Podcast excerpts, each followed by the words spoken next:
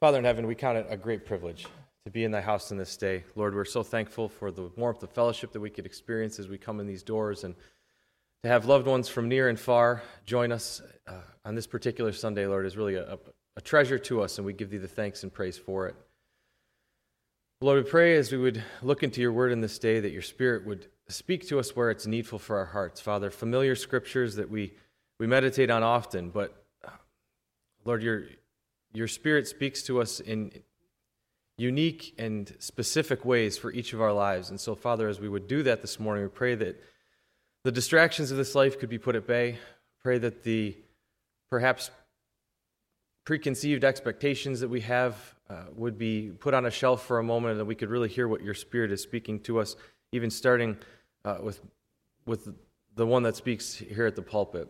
Lord, we're mindful of a few prayer requests that were brought to our attention this morning, and, and we wanted to, uplift this family, this young family, in particular the child that is awaiting surgery for a, a tragic fall. Um, Lord, we can't even imagine what, what's going through the parents' minds and hearts, and not sure even what the condition of the little child is, Lord, but we, we can take com- confidence and comfort to know that you have all of these things in your hands, that you, you know the end of this situation even before the beginning. And so, Father, we pray that you'd work in the hands of the doctors as they would minister to them.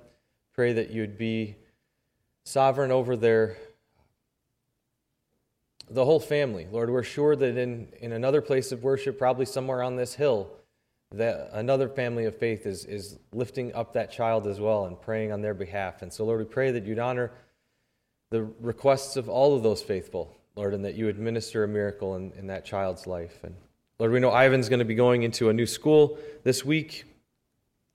Those new experiences can be stressful for all of us, Lord, we, we know that feeling so well. And so we pray that your spirit would be powerfully felt in his life, Lord, that you could give him a confidence and a peace, that you could keep his mind focused on the things that need to be accomplished and learned, and that he could be a light to those that he would encounter in that new school. And so, Lord, now as we would look into your word, We'll ask thy blessing on it. Pray that you would go with us, and for it we'll thank you in advance. In Jesus' name, amen.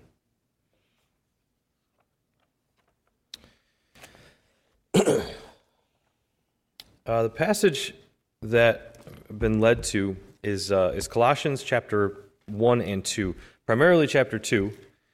Um, but I think it's going to be important that we talk about just a few things in chapter 1. Colossians chapters 1 and 2.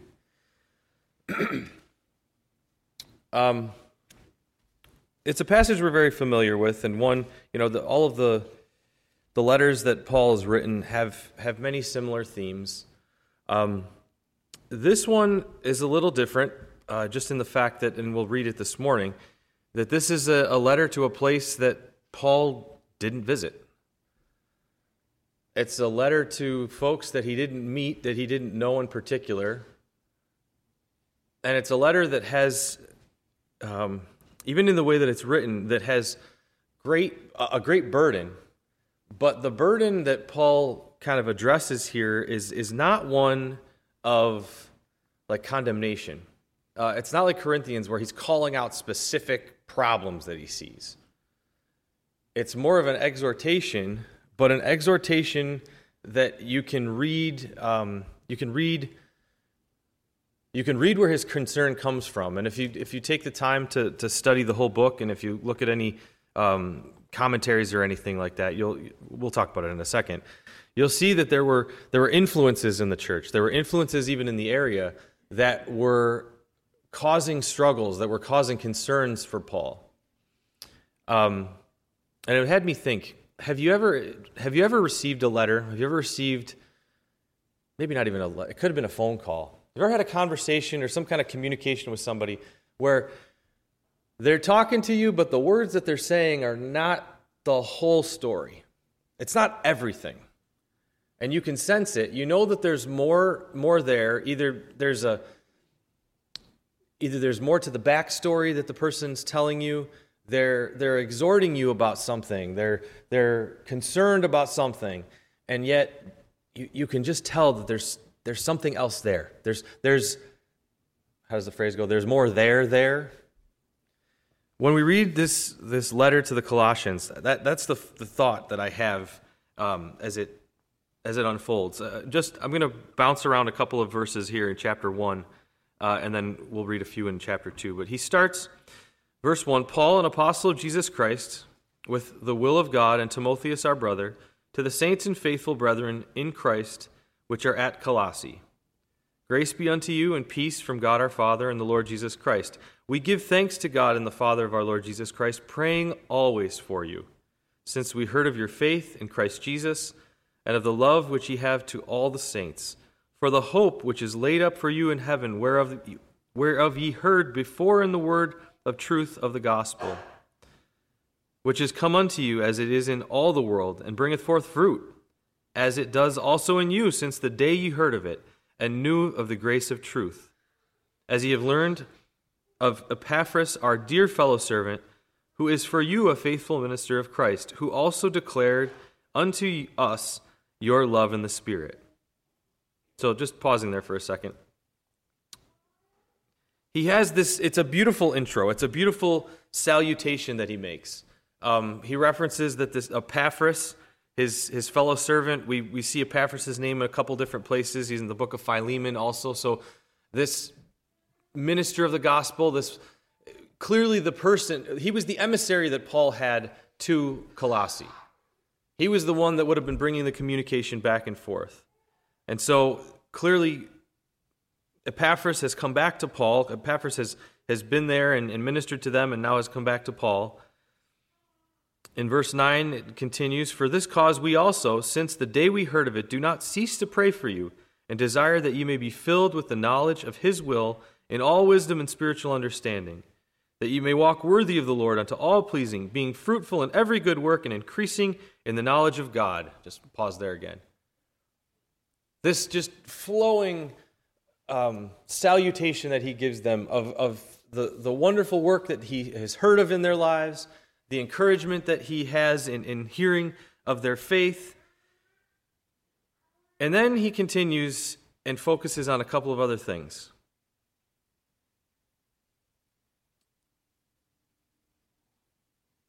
Uh, you know what? I'm not going to piece it up. I will just read the whole thing. Giving thanks unto the Father, who hath made us meet to be partakers of the inheritance of the saints in light, who hath delivered, who hath delivered us from the power of darkness, and translated us into the kingdom of his dear Son, in whom we have redemption through his blood, even forgiveness of sins, who is the image of the invisible God, the firstborn of every creature. For by him were all things created that are in heaven and in earth visible and invisible, whether they are thrones or dominions or principalities or powers, all things were created by him and for him. And he is before all things, and by him all things consist. He is the head of the body, the church, who is the beginning, the firstborn from the dead, that in all things he might have the preeminence. For it pleased the Father that in him should all fullness dwell. This maybe even the way I'm reading it, you can get this sense. As we read this, Paul, Paul takes the opportunity to build this statement, this profound statement about the sufficiency of God, the sufficiency of Christ, the completeness of the Godhead, the completeness of the plan of salvation. He, I mean, one statement, for it pleased the Father, Father that in him should all fullness dwell. How clear is that statement? It was God's will that everything should be perfected in Christ. If you'd never spoken to somebody, if, if, if somebody walked in the doors this morning and just came up to you and said, It pleased the Father that in all fullness, that in Christ all fullness should dwell, you'd kind of step back. That's, that is a declarative, powerful statement that doesn't seem to have a lot of background. It's true, nobody be arguing about the fact that that's a true statement, but the reason for the statement might be a little confusing. What we don't read here, and what, what scholars have put together based on the rest of what Paul has said, is that there were influences in Colossae. What they were in particular, nobody knows for certain. Maybe it was um, mysticism, Jewish mysticism. Maybe it was the philosophies of the Greeks that was kind of in the region. Maybe it was, um, there's another sect called Gnosticism. You can even look up Gnostic, the, was it Gnostic heresy? There's all kinds of ideas as to what the particular influences were. But what we can read is that those influences had brought into question or had brought into threat of the church the thought that there were other things that could be added to the gospel, that there were other um, add ons, accessories that could be added to the gospel message that would somehow make it more fulfilled or bring it to greater fulfillment. And so, Paul, right at the beginning here, he talks about, you know, I, am I'm, I'm thankful to hear of, of, the strength that I see in, that, that I read about. I'm, I'm thankful to hear of the strength and the spirituality in your, in your midst. And we don't cease to pray for you. But one of the things I pray for is that you be fruitful in every good work and increase, this is verse 10 of chapter 1, and that you would increase in the knowledge of God. Well, in the region, there was a desire to increase in knowledge, but not necessarily in the knowledge of God. There was a desire to learn more, there was a desire to experience more. But it wasn't centered around the knowledge of God, it wasn't centered around the completeness of the gospel, around the fullness of Christ, the sufficiency of Christ. And clearly, those influences had spread within the congregation.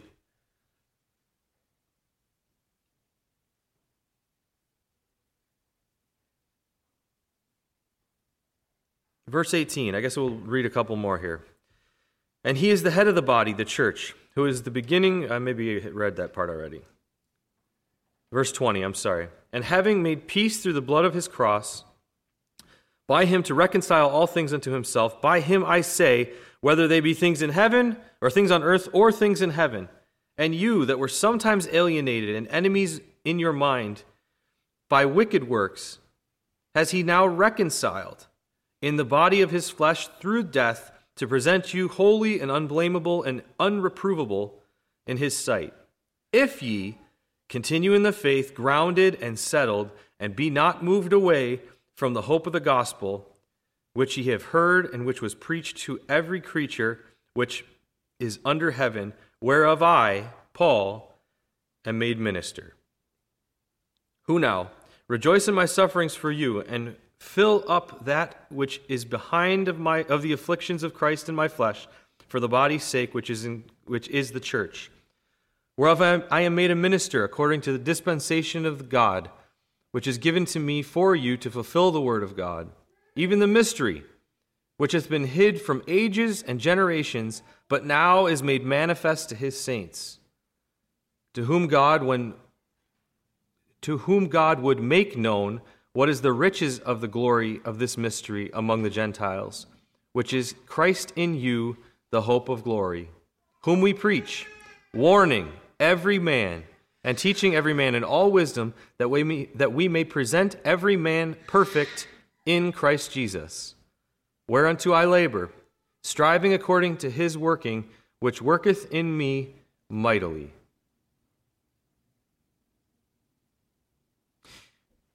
He just builds and builds and builds. And, and this when we get to verse 23, when he says, you know, all of these things, this wonderful work that took place in your lives, this redemptive work, empowerment, rest, uh, restoration with Christ, he's made you unblameable and unreprovable in his sight if ye continue in the faith and be not moved away from the hope of the gospel. All of these things, this perfect plan, he's saying. Oh, this perfect plan that, that was brought into fruition by Christ's death and resurrection, all of that, the perfection of that, can make you, use the right words, unblameable and unreprovable if you continue in the faith grounded and settled. If I got that letter, I'd be uncomfortable. If I got that intro to the letter, I go, well, what do you know that I don't know? I mean, clearly, these folks that were experiencing this and were seeing the influences, you know, maybe, maybe there were some that were aware. Maybe there were some that were sensing the influences in their lives.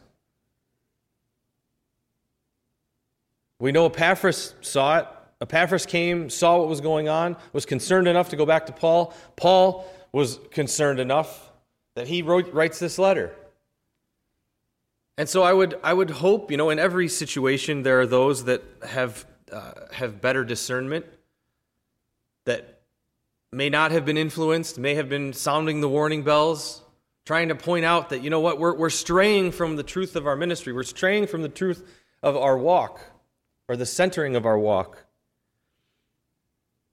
But Paul gets to the point to say, you know, if somebody says, all these things can happen if you continue to do what you're supposed to do, well, the inference is, well, some of you are not doing what you're supposed to do, so you've got to get back on track.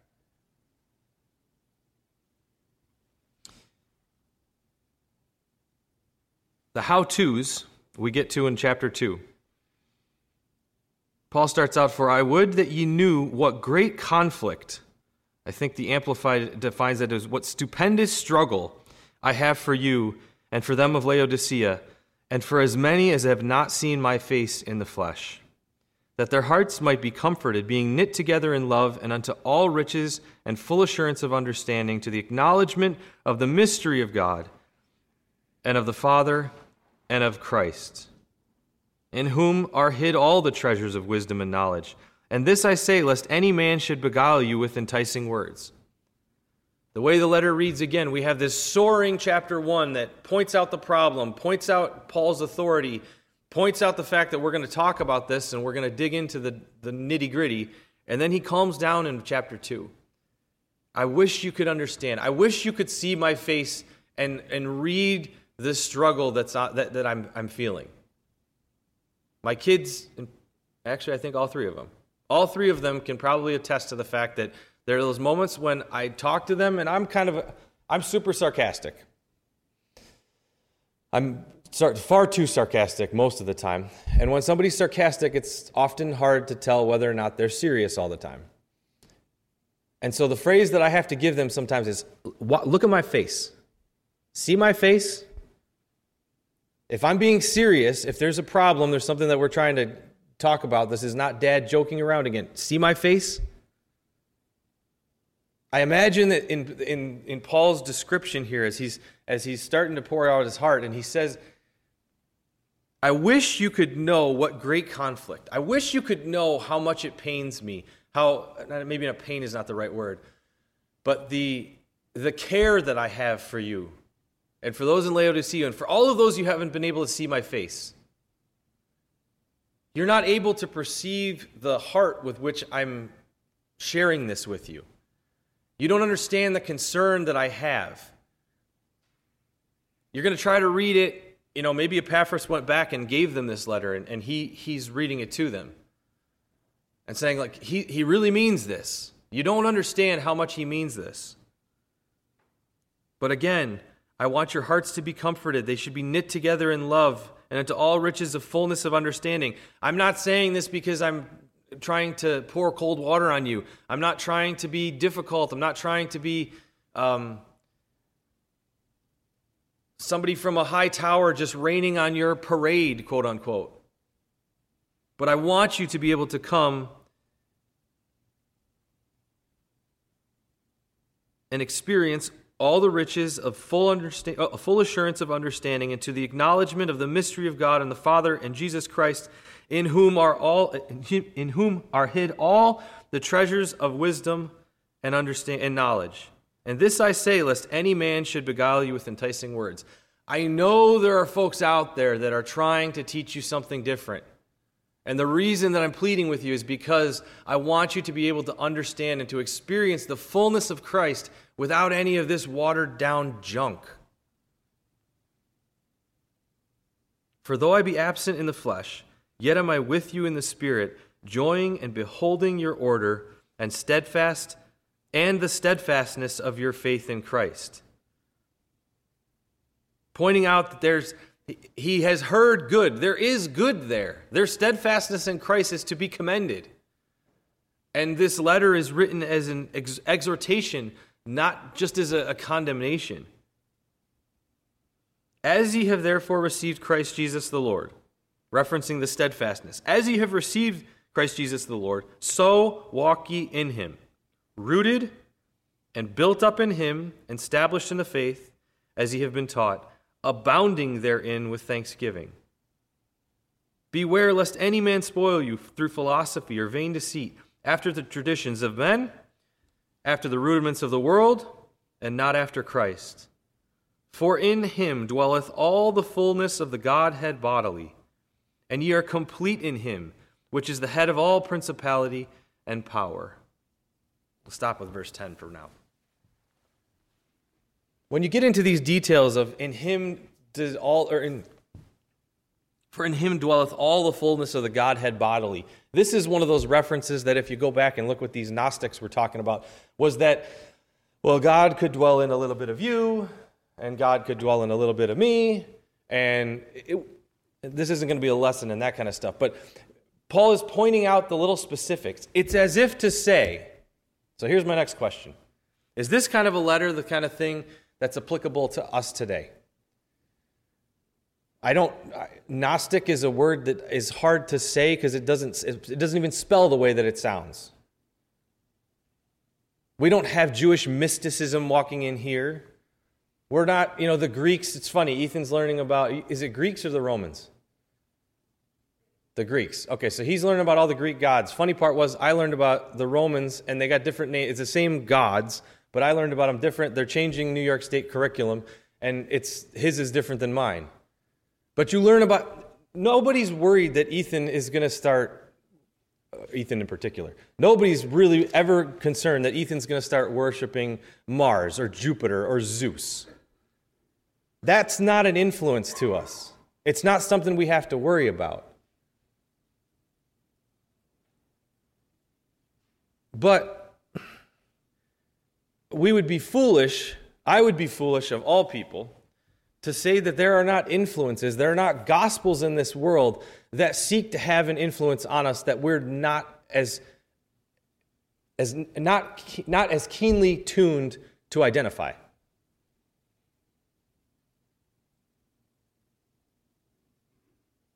So, funny part in the in the verses that we read here, uh, when it talks about the rudiments, where we go. Beware lest any man spoil you through philosophy or vain deceit. Okay? After the traditions of men, or after the rudiments of the world, and not after Christ. He, he puts these kind of divergent things. You know, make sure that nobody's enticing you with things that are too far on the left or too far on the right. Those are our terms for today, right? Make sure you're not too enticed by diversity, equity, inclusion, and make sure that you're not paying too much attention to Fox News.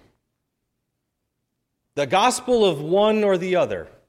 And then, oh, somebody will say, well, no, no, no, no. They can, they can, inter- they can interact and intertwine, and there can be good things and bad things. And, and you all know that I, uh, I'm not I'm preaching to, I'm not preaching to the choir. I first, among anybody, tune my dial to the things I like to hear. And I like to get into the waves and the weeds of politics. And I have to be careful of that. And most of all, I'm noticing, even as I'm reading these passages in this past week, is how much of those gospels do I allow into my walk? How much, does the, how much do I tune my spiritual walk after those influences around me?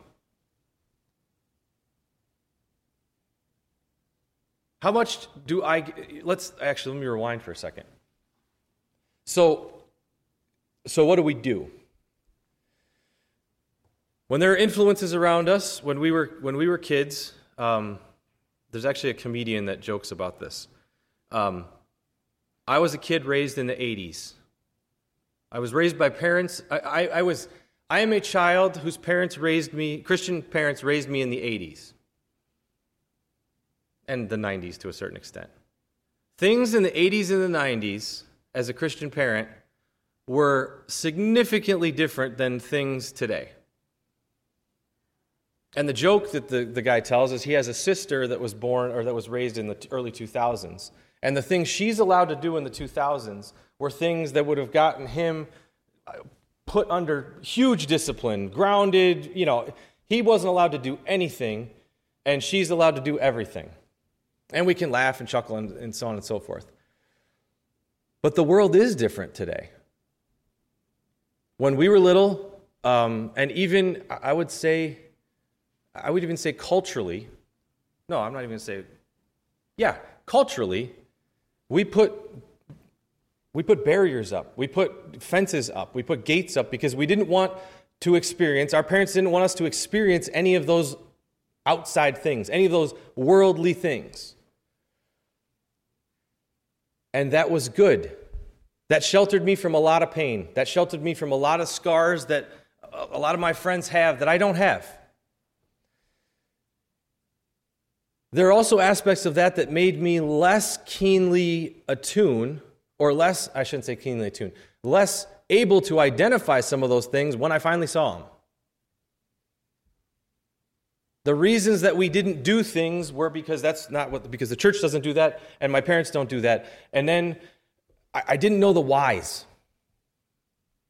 Not exclusively. This, my parents aren't here, so it makes it sound like I'm saying this because I can get away with it because they're not here. That's not the case. I, I treasure the way I was raised. But I think generally, as a denomination, as Christianity in general, there was a time where we did things because that's what the rule said, not because we necessarily understood what the rule was there for. My point is, the rule wasn't a bad thing, but we may not have understood it all the time.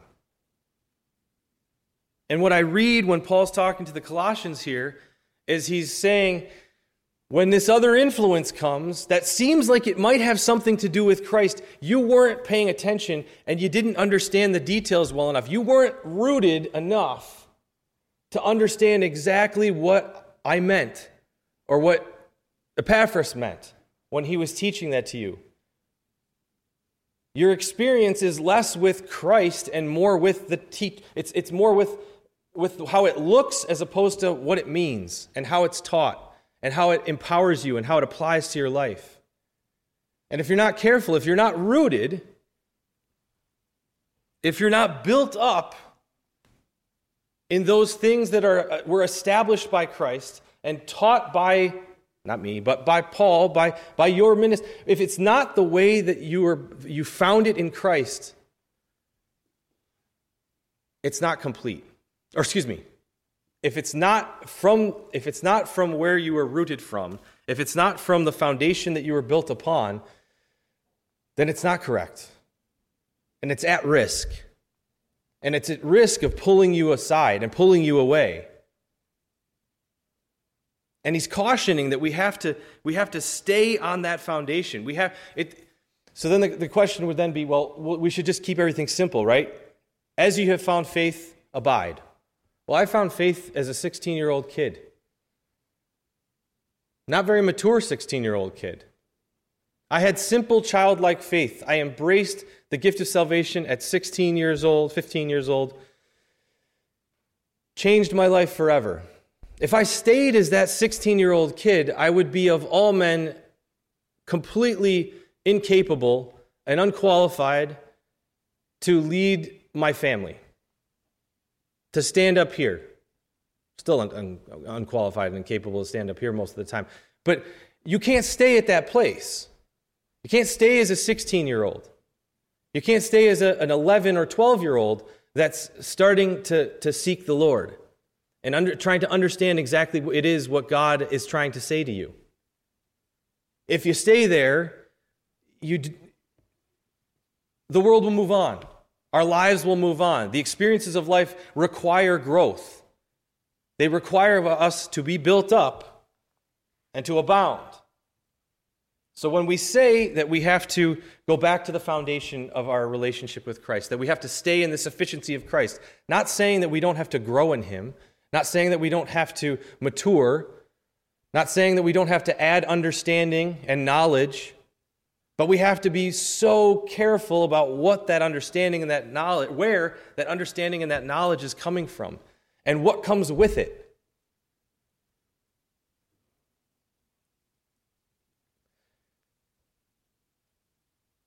There's too many opportunities in this world. There's too many opportunities in this world for us to attach ourselves, attach our, or, or to associate ourselves with themes. I don't want to say agendas. No, agenda is the only word that really applies. With, with opinions and agendas and people, figureheads. But not all of the things, not all of the things that are there in those associations center on this message that we're reading this morning. And so the question I keep having to ask myself is does, do those things matter? There, there is a phrase.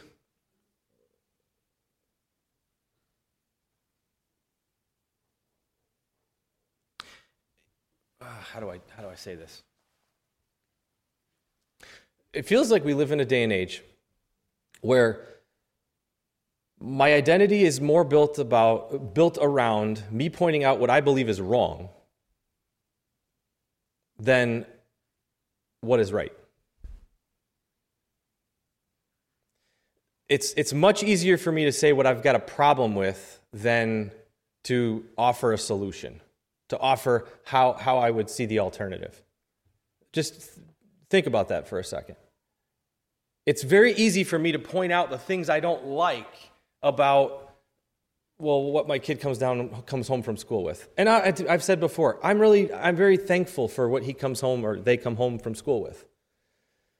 But when something i don't like pops up boom i can go off like a shot. And i know i get can get mad and i can point it out. I can see a picture of somebody and go i don't like that. I know how i know how they vote. I know how they eat. I know what diets they're on. I know where they live. Somebody tells me they're from California, no offense, Christina, um, I know exactly who those people are, except I'm from New York. We, we, we go to these divergent corners so fast because this identifier says this is exactly who I am. I have a sticker on my computer. There's a, a songwriter that I like. And one song that she wrote is uh, Living in the Overflow and it's a, it's just on the corner of my computer, uh, my laptop deck, whatever that is, keyboard.